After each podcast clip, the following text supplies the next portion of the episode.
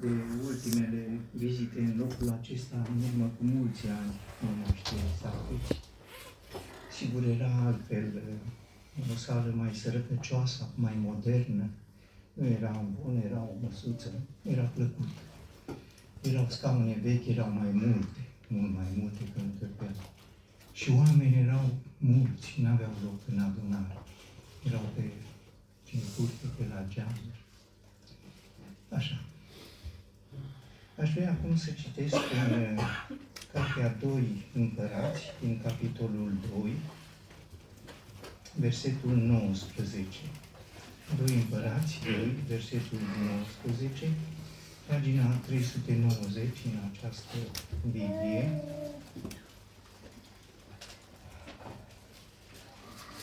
Oamenii din cetate au zis lui Elisei: iată, așezarea cetății este bună, după cum vede Domnul meu, dar apele sunt rele și țara este stearpă. El a zis: aduceți-mi un blic nou și puneți sare în el. Și i-au adus.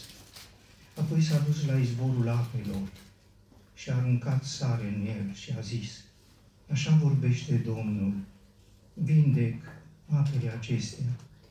Nu va mai veni din ele nici moarte, nici stâlpiciune. Și apele au fost vindecate până în ziua aceasta, după cuvântul pe care îl rostise Domnul. Este un cuvânt aici care, într-un fel, coincide cu această zi, care este o zi de an nou. Cuvântul este nou, un blic nou.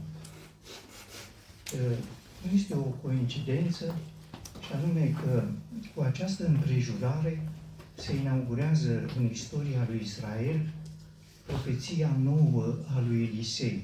Cu aceasta a început profeția marelui profet Elisei, care i-a succedat lui Ilie și care l-a întrecut pe Ilie prin lucrările pe care le-a făcut, pentru că a cerut și a primit de la Dumnezeu o dublă măsură din puterea pe care a avut-o Ilie și a lăsat în urmă o istorie binecuvântată. Începutul lucrării lui este cu această împrejurare și aș putea spune că a început cu un blic nou, cam cu un an nou. Din această împrejurare m-aș opri la 4 lucruri.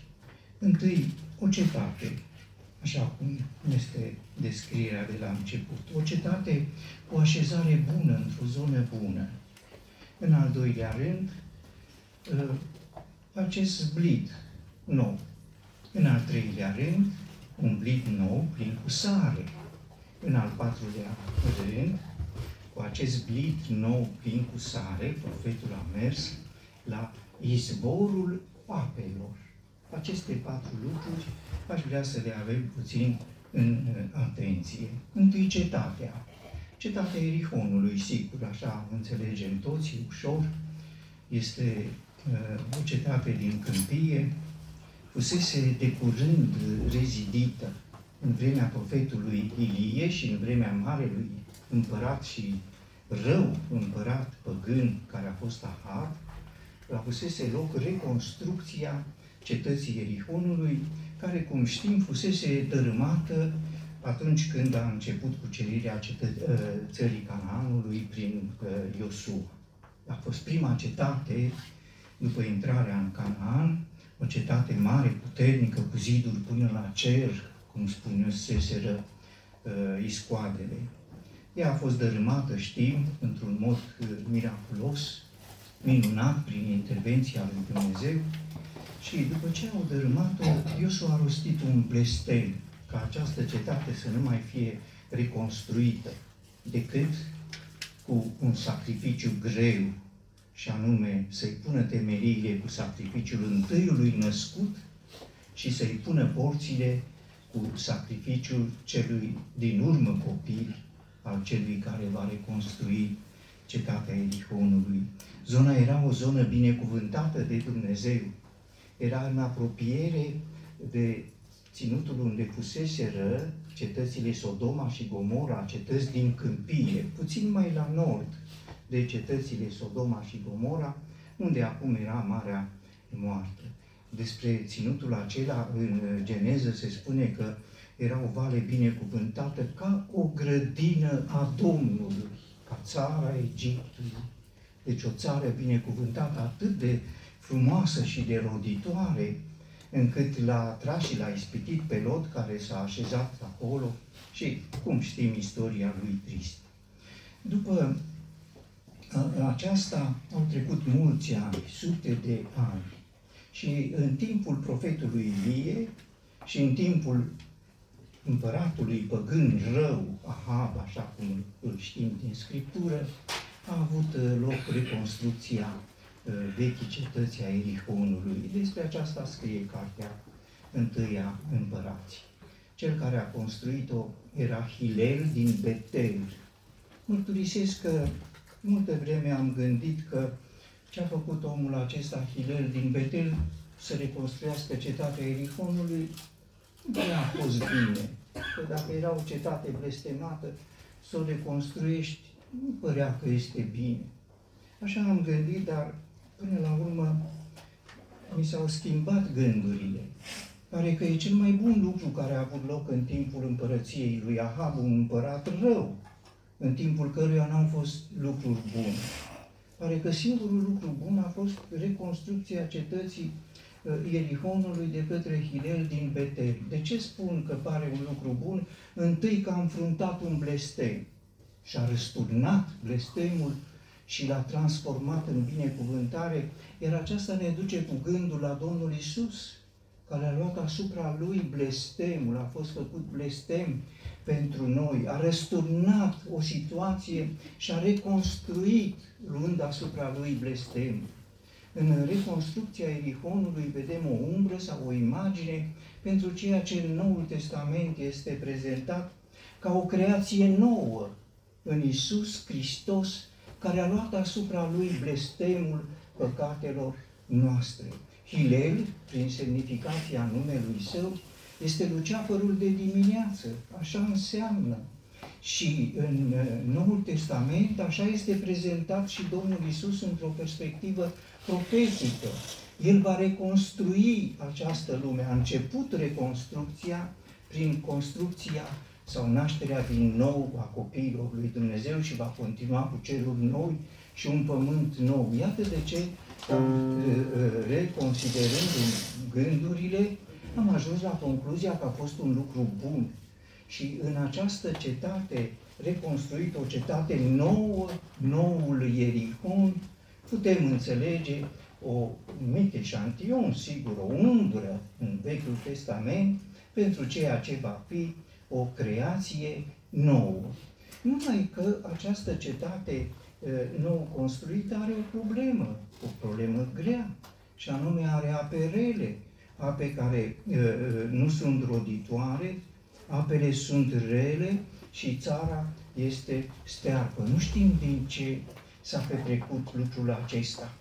Probabil că atunci când s-a dărâmat Erihonul sub vremea lui Iosua, s-au stricat sursele de apă și n-au mai fost acelea surse de apă bună. Sau cine știe cum, dar iată o situație. O construcție ca aceasta, o nouă construcție, ne duce cu gândul prin așezarea ei, pentru că așezarea cetății este bună, ne duce cu gândul la poziția pe care o au cei credincioși, aduși la viață din morți. Ne-a înviat împreună cu El și ne-a pus să ședem împreună în locurile cerești în Hristos Iisus. O poziție nouă, o poziție binecuvântată, alta decât am avut-o înainte. O așezare bună, o poziție bună. O poziție bună cerească, sigur, toți avem această poziție prin credința în Domnul Hristos, dar de multe ori există o nepotrivire între poziția pe care o avem în cer și felul cum trăim pe pământul acesta. Că nu trăim potrivit cu această poziție. Nu suntem roditori așa cum s-ar aștepta să fim oameni cerești, dar roade mai mult pământești și puține dintre cele cerești. Nu cred că spun de lucruri care ne sunt străine.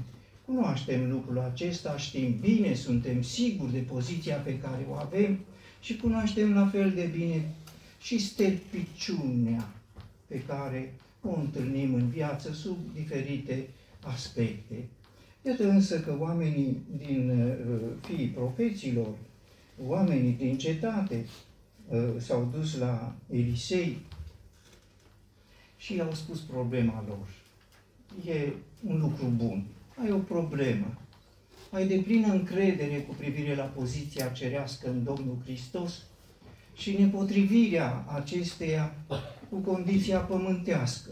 Pe pământ e stâlpiciune și în cer e belșug de har, belșug de binecuvântare, belșug de rodnicie. E un profet, un reprezentant al lui Dumnezeu, care știe lucrurile lui Dumnezeu, e mare lucru. Te duci la el, îi spui problema, orice problemă avem, putem să o rezolvăm. Nu mai este un om al lui Dumnezeu, este Fiul lui Dumnezeu, este Domnul Hristos, putem să apelăm la el prin cuvântul său să ne scoată din această încurcătură.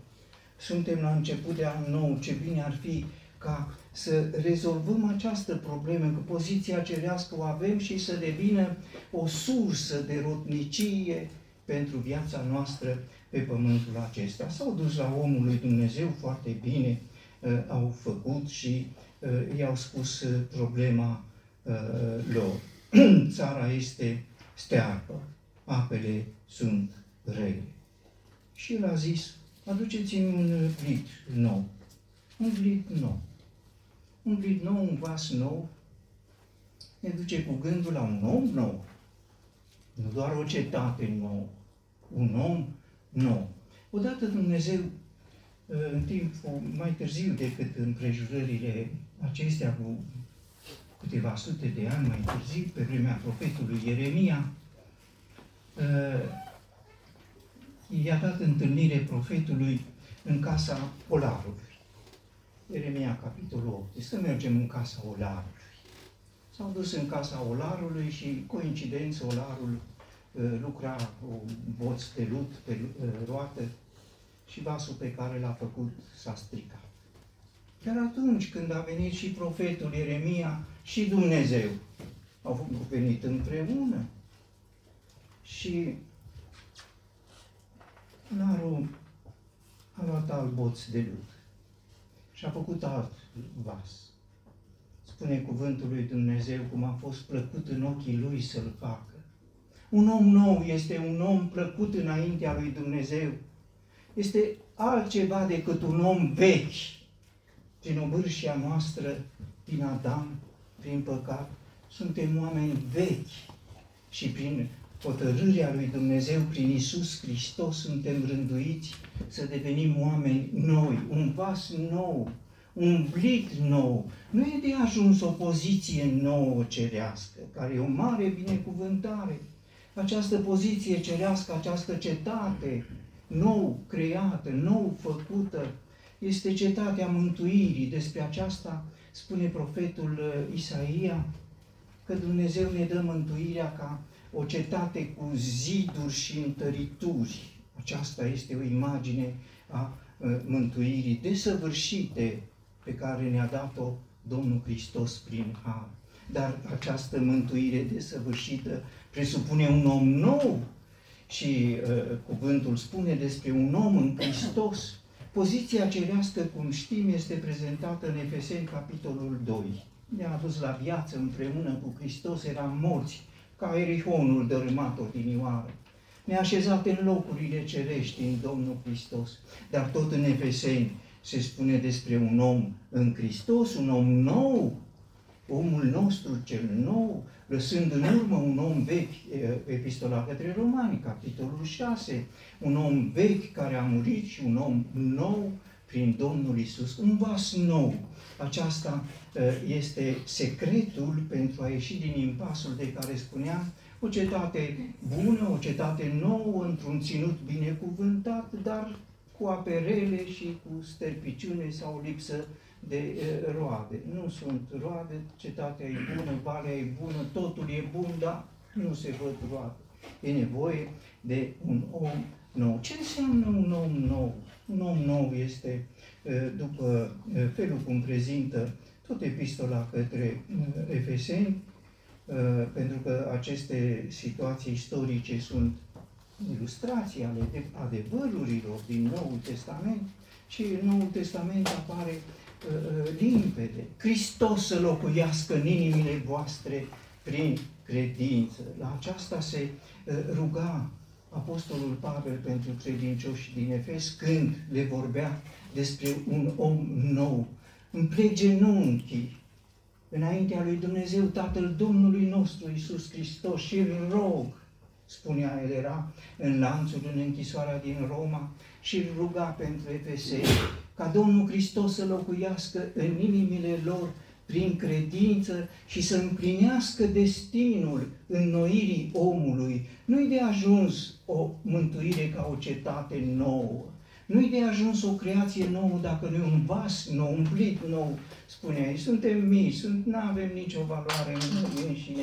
Doar prin conținutul pe care Dumnezeu prin har îl pune în noi, căpătăm această valoare de a fi un vas nou. Și aceasta spune și profetul. El nu știa adevărurile acestea, nu trebuia să le știe, era același Dumnezeu. Și Dumnezeu i-a spus, aduceți-mi un vas umplit nou, un vas nou. E nevoie de un vas nou, e nevoie de un om nou. Aceasta este condiția pentru a merge spre rodnicie atunci când apele nu sunt bune. Apoi le spune profetul să pună sare, aduceți-mi un blit, puneți sare în el, sare. I-au adus sare.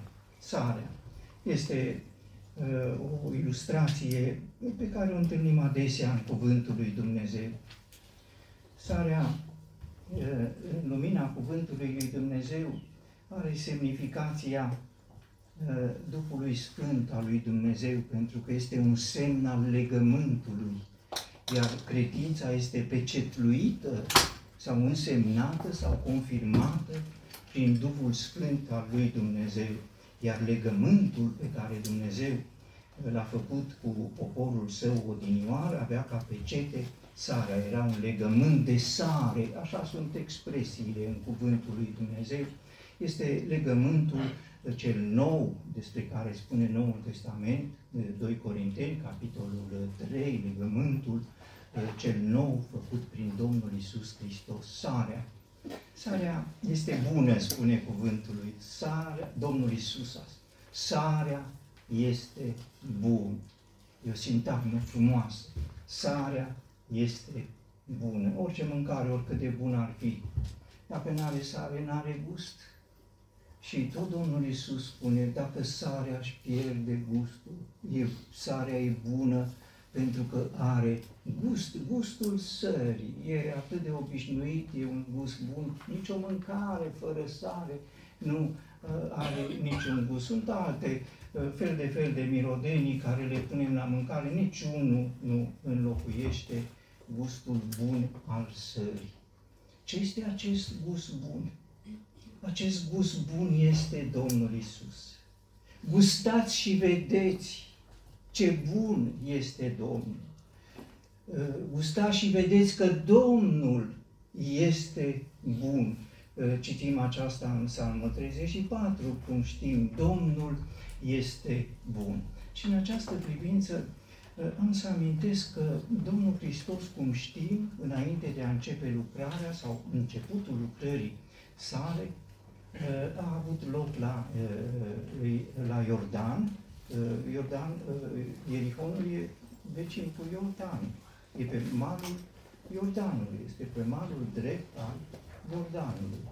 Domnul Iisus a fost botezat în Iordan, în mijlocul tuturor păcătoșilor, cum știm, înainte de a începe orice lucrare, a ieșit din Iordan și după ce a ieșit din Iordan s-au deschis cerurile. Din cer a coborât Duhul Sfânt al lui Dumnezeu, sub imaginea unui porumbel s-a așezat pe mielul lui Dumnezeu care ridică păcatul lumii Și tot din cer a răsunat un glas al lui Dumnezeu. Acesta este Fiul meu prea iubit, în care sufletul meu își găsește toată plăcerea. Îmi place acesta, îmi place Iisus, îmi place Domnul Iisus, a spus Dumnezeu din cer, are gust bun, e plăcut. Când ne place o mâncare, spunem, îmi place. Așa spune și Dumnezeu, Tatăl din cer, îmi place. Ce îmi place? El îmi place. Așa cum spune psalmistul în Psalmul 34, gustați și vedeți ce bun este Domnul. De ce? Întâi Dumnezeu însuși a spus, îmi place.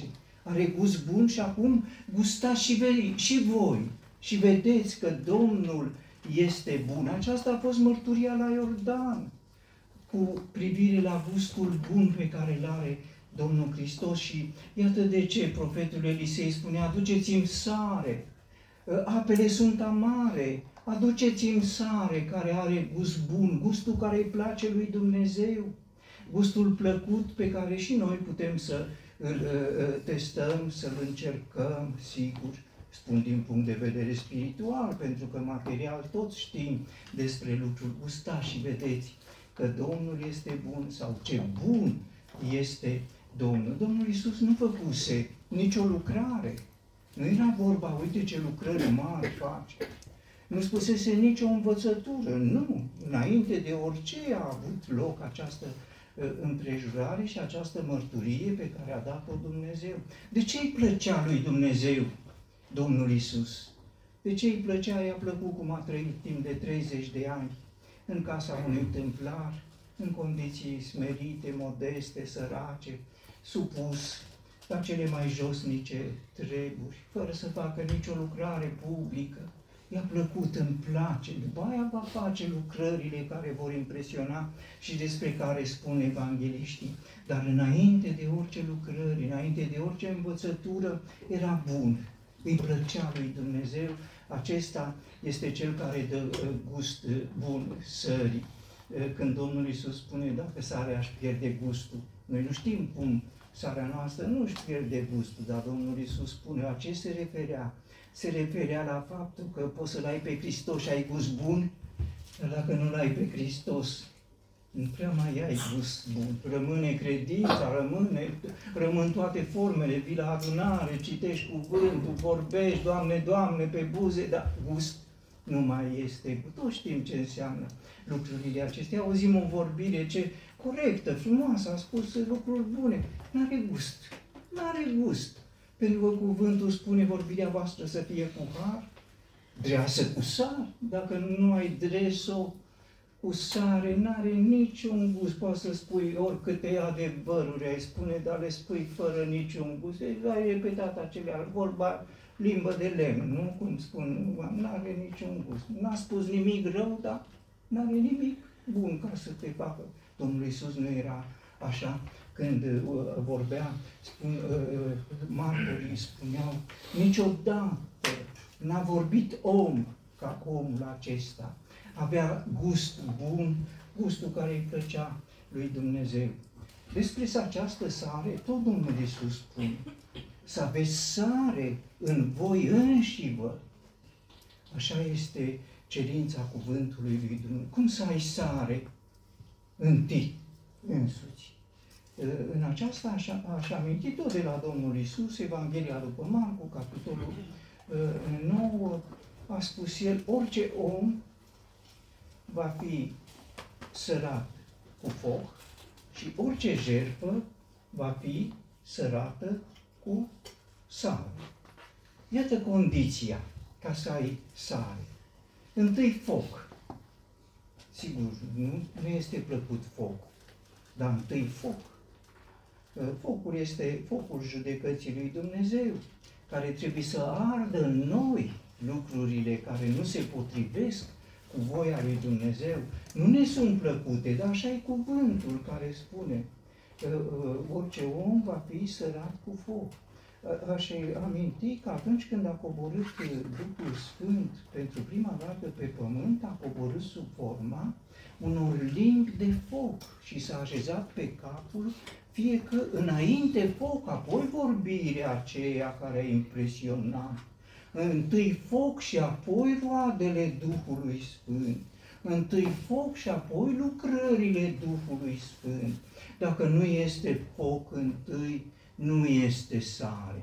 Orice om va fi sărat cu foc și dacă focul își face lucrarea, atunci jertfa este sărată cu sare. În Levitic, unde sunt prezentate rânduielile jertfelor, o condiție pentru orice jertfă era ca să fie cu sare. Nici o jertfă nu era primită înaintea lui Dumnezeu dacă n-avea sare, așa erau lucrurile. N-avea voie să aibă miere. Nu, dulce, nu. Nu ne place mierea, ne place și sarea, poate că ne place mai mult mierea decât sarea, dar n-aveau voie să pună miere în jertfe, nici în jertfa de mâncare, nici în... dar sarea era obligatorie. La aceasta face referire și Domnul Iisus când spune orice jertfă va fi sărat. Ce jertfă? Jertfa despre care spune Pavel în Epistola către Romani, capitolul 12, aduceți trupurile voastre ca o jertfă vie, trăită, plăcută lui Dumnezeu, plăcută lui Dumnezeu. Adică să aibă gust bun, gustul Domnului Hristos. Rămâi tu în urmă și lasă-L pe El înainte. Leapădă-te de tine, așa cum i-a spus Domnul Iisus ucenicilor, să se lepede, n-ai gust bun. Trebuie ars ce este al nostru, ca să aibă un gust plăcut lui Dumnezeu. Va fi o jertfă plăcută lui Dumnezeu, va avea un gust bun. Pe această jertfă este pusă sarea, care este imaginea Duhului Sfânt al lui. Sigur, noi toți am primit Duhul Sfânt, dar de la o pecete și până la ne umple viața, a locui în noi și prin El să locuiască Domnul Hristos este o distanță destul de mare. La aceasta face referire Domnul Iisus când spune să aveți sare în voi înșivă, adică să aveți gust bun. Nu sare doar în vorbire. Noi am vrea să câteodată, mai ales prin adunare, vorbirea să fie plăcută, să fie atractivă, adică să placă oamenilor. Și am vrea să-i punem sare, dar de unde sare? Că nu poți să-i pui sare din afară. Trebuie să fie sare dinăuntru ca să aibă gust bun în exprimare, în mărturia pe care o dăm, pe care se cuvine să o dăm ca să fie plăcută înaintea lui Dumnezeu și înaintea oamenilor. Despre apostol se spune, după ce a coborât Duhul Sfânt peste ei, întâi ca limbi de foc, apoi cu mărturia, erau plăcuți în mijlocul poporului, înaintea tuturor, plăceau tuturor, după aia au început prigonirile, dar la început aveau gust bun. Așa cum a mărturisit Tatăl despre Fiul, acesta este Fiul meu care îmi place, în care îmi găsesc toată plăcerea. Și ucenicii, plini de Duhul Sfânt al lui Dumnezeu, în vorbirea lor, în viața lor, în mărturia lor, erau plăcuți înaintea tuturor oamenilor, înaintea întregului popor. Să aveți sare în voi înșivă. Aș mai face o referire că pentru prima dată în Noul Testament când se vorbește despre sare, nu știu dacă știți, nu trebuie să știm, e o simplă coincidență. Prima dată se vorbește despre sare în Noul Testament, în predica Domnului Iisus de pe munte, Matei, capitolul 5, care începe întâi, cum știm, cu fericirile și imediat după ce a terminat aia, predica asta are mai multe capitole. Primul capitol sunt fericirile, al doilea capitol, sarea. Ce înseamnă sare? Înseamnă să fii fericit.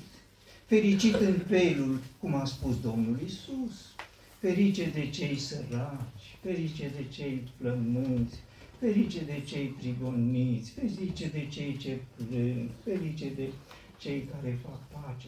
E o fericire alta decât concepția noastră. Nu e fericit cel care are. Noi gândim că dacă am avea, am fi fericiți, dacă am ști, am fi fericiți. Nu, e cu totul altfel. E fericirea în felul lui, al lui Dumnezeu, pentru că din partea lui Dumnezeu vorbea.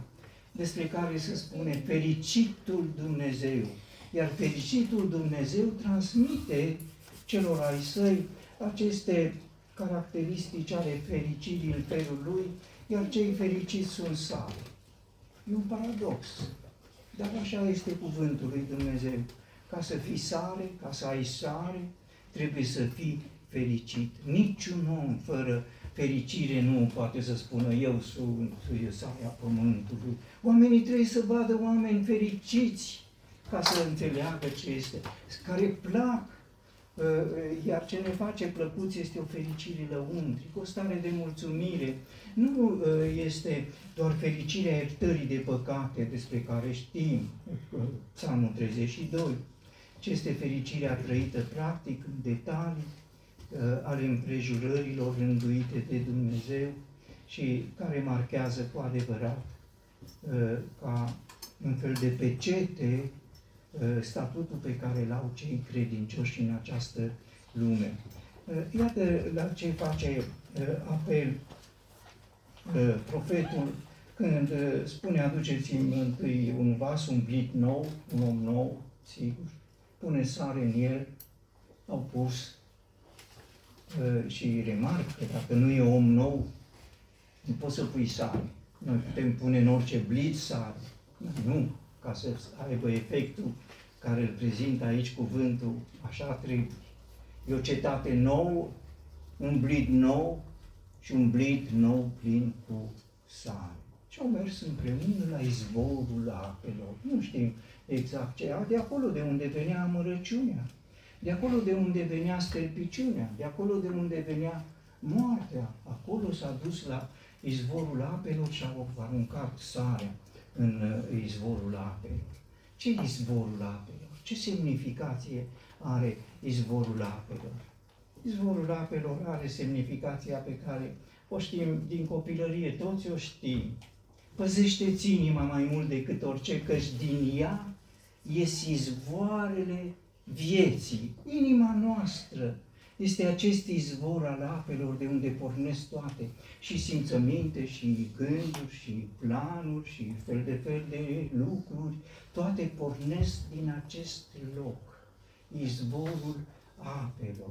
Acolo trebuie dusă această sare, nu sarea pe limbă întâi, sigur, ne place pe limbă, dar sarea ca să aibă efectul bun, trebuie să ajungă la izvorul apelor, în inimă să controleze tot lăuntrul inimilor noastre, gândurile, gândiți-vă la cele cerești, nu la cele de pe pământ, căci voi ați murit și viața voastră este ascunsă cu Hristos în Dumnezeu. Orice gând îl fac rob ascultării de Hristos, efectul sării la izvorul apelor de unde pornesc toate izvodirile gândurilor noastre. S-au dus la izvorul apelor, au aruncat apă și a rostit un cuvânt, vindec apele acestea. Nu va mai veni din ele nici moarte, nici stârpiciune. Și s-au vindecat apele din timpul acela. Iată o experiență binecuvântată. Aș ilustra-o ca să înțelegem efectul pe care îl are. Întâi cu împrejurări de la Erihon. O împrejurare de la când a fost dărâmat Erihonul, înainte de a fi dărâmat Erihonul, a fost salvată o femeie. Curva Rahab, curva Erihonului. O situație tristă, singura care a fost salvată. Știm minunea, știm cum s-a petrecut lucrul. A lucrat Dumnezeu. Întâi a pregătit inima care a fost atentă la lucrările lui Dumnezeu și când au venit solii trimiși, i-a găzduit prin credință, spune epistola către evrei, prin credință, iar credința este darul lui Dumnezeu. A primit darul lui Dumnezeu, darul credinței, a găzduit iscoavele și a fost mântuit, a coborât de pe zidul Erihonului pe un fir roșu, imaginea sângelui Domnului Hristos și a fost salvat. Ce imagine, împreună cu toată casa lui, cea mai disprețuită și bajocorită femeie, că așa sunt situațiile acestea, ajunge să-și mântuiască întreaga familie. Când a fost dărâmat Ierihonul, s-a pierdut o familie din seminția lui Iuda, din poporul lui Dumnezeu. S-a pierdut o familie întreagă, familia lui Acan, cum știm. Și a fost adăugată la poporul lui Dumnezeu o altă familie, o familie păgână, familia curvei Rahab. Dacă ne amintim în epistola către evrei, în succesiunea în care sunt prezentați eroii credinței, este prezentată și curva Rahab. Când este prezentată curva Rahab? După Moise, marele conducător și izbăvitor al poporului, care a scos poporul din țara Egiptului, după ce se spune despre Moise și despre lucrările pe care le-a făcut, care a părăsit Egiptul, care a socotit ca o mai mare bogăție ocara lui Hristos decât comorile Egiptului și au traversat Marea Roșie prin credință, după aceea este introdusă curva Rahab, ca și cum mai avea pe cineva să smulgă, el murise, dar iată este smulsă prin firul credinței, prin firul roșu al sângelui Domnului Hristos și femeia aceasta. Moise, legiuitorul, omul drept, care a înfierat curvia și toate celelalte, care a scris porunca 7 din partea lui Dumnezeu, să nu curvești, omul acesta este urmat de o curvă. Și de harul lui Dumnezeu care a lucrat, a izbăvit. Un vas nou, un vas nou cu un destin nou, cu un conținut nou. De ce spun aceasta? Pentru că după ce a fost izbăvită prin mântuire din Ierihon, s-a căsătorit. Cu cine s-a căsătorit? S-a căsătorit cu Salmon, căpetenia seminției lui Iuda, cea mai importantă seminție. Și curva Rahab este trecută în genealogia Domnului Hristos, așa cum știm. Este una dintre femeile din această înșiruire de neam, din această genealogie. A fost roditoare, pentru că într-un fel ea este străbunica Domnului Hristos. Așa sunt lucrurile. Acolo unde era stâlpiciune și moarte în Ierihon, a fost dărâmat tot Ierihonul, dar a fost salvată o femeie și această femeie a ajuns o femeie nobilă, fiind soția căpeteniei seminției lui Iuda, cea mai importantă seminție sau seminția imperială, pentru că ea este străbunică și a lui David, primul împărat după voia lui Dumnezeu din Israel. Iată un vas nou, un conținut nou, care ajunge roditoare pentru Dumnezeu, rodind chiar pe Domnul Iisus, pentru că acesta este rodul pe care îl așteaptă Dumnezeu. Rămânând în aceeași etapă istorică, aș aminti, chiar dacă nu este din Ierihon, aș aminti pe Rut. Cine nu știe de Rut? O femeie moabită, văduvă, sărmană, săracă, culegătoare de spice pe ogorul lui Boaz, fără niciun destin, o păgână, cuvântul o excludea din adunarea lui Dumnezeu până în a 10-a generație. Moabiții n-aveau voie să intre în adunarea lui Dumnezeu, dar a intrat prin har. S-a căsătorit cu cine? S-a căsătorit cu Boaz și Boaz era fiul lui Salmon și al lui Rahab. Și iată cum omul acesta, Boaz, un nobil din Betleem, un om bogat din Betleem, pe temeiul răscumpărării, s-a căsătorit cu Rut și ea, o sărmană culegătoare de spice, ajunge cea mai bogată femeie din Betleem și este roditoare, pentru că din ea s-a născut Obed, din Obed s-a născut Isai, din Isai s-a născut David și peste multe generații, peste 28 de generații, s-a născut Iisus. Aceasta este lucrarea lui Dumnezeu. Un vas nou dintr-un păgân, un vas nou dintr-o curvă, un vas nou dintr-o moabită, cu sare în el, adică cu un conținut sfânt pus acolo, care îi place lui Dumnezeu. Oamenilor nu le plac aceste lucruri, dar lui Dumnezeu îi place. Aceasta le-a făcut roditoare. Un vas nou din Ierihon. A venit Domnul Iisus la Ierihon. La Ilion a făcut două lucrări, una la poarta Ilionului, cu orbii de acolo, trecem peste asta, și una în Ierihon. În Ierihon, străbătând străzile, cum știm, s-a oprit într-un loc, s-a uitat în sus, era un dud, l-a văzut pe Zacheu. Zacheu, dă-te jos, tu-i gravă, trebuie să rămâni în casa ta astăzi. A intrat în casa lui Zacheu, l-a primit cu bucurie, bucuria mântuirii. Când s-a născut mântuirea? Atunci, pe loc, a intrat Domnul Hristos, un vas nou, schimbat dintr-o dată. A fost schimbat o realitate. Pentru că primul lucru, Doamne, jumătate din averea mea o dau săracilor. Cine a spus despre lucrurile? Legea îi spunea să dea a 10-a parte, dar el uită legea, el trece peste lege, jumătate dau. Și cealaltă jumătate o țin? Nu, cealaltă jumătate mă duc și dau celor pe care i-am năpăstuit. Și după întâlnirea cu Domnul Hristos și bucuria care i-a umplut inima și casa, bineînțeles, și apoi i-a golit casa de averi, pentru că era prea bogat. Voi dărâma, cum spunea un nebun, așa a făcut și el, și-a dărâmat averea, pentru că era prea bogat cu ce căpătase, un vas nou, cu un conținut nou. Și ce a făcut Zacheu? A plecat, după ce a plecat și Domnul Iisus, a plecat prin Ierihon.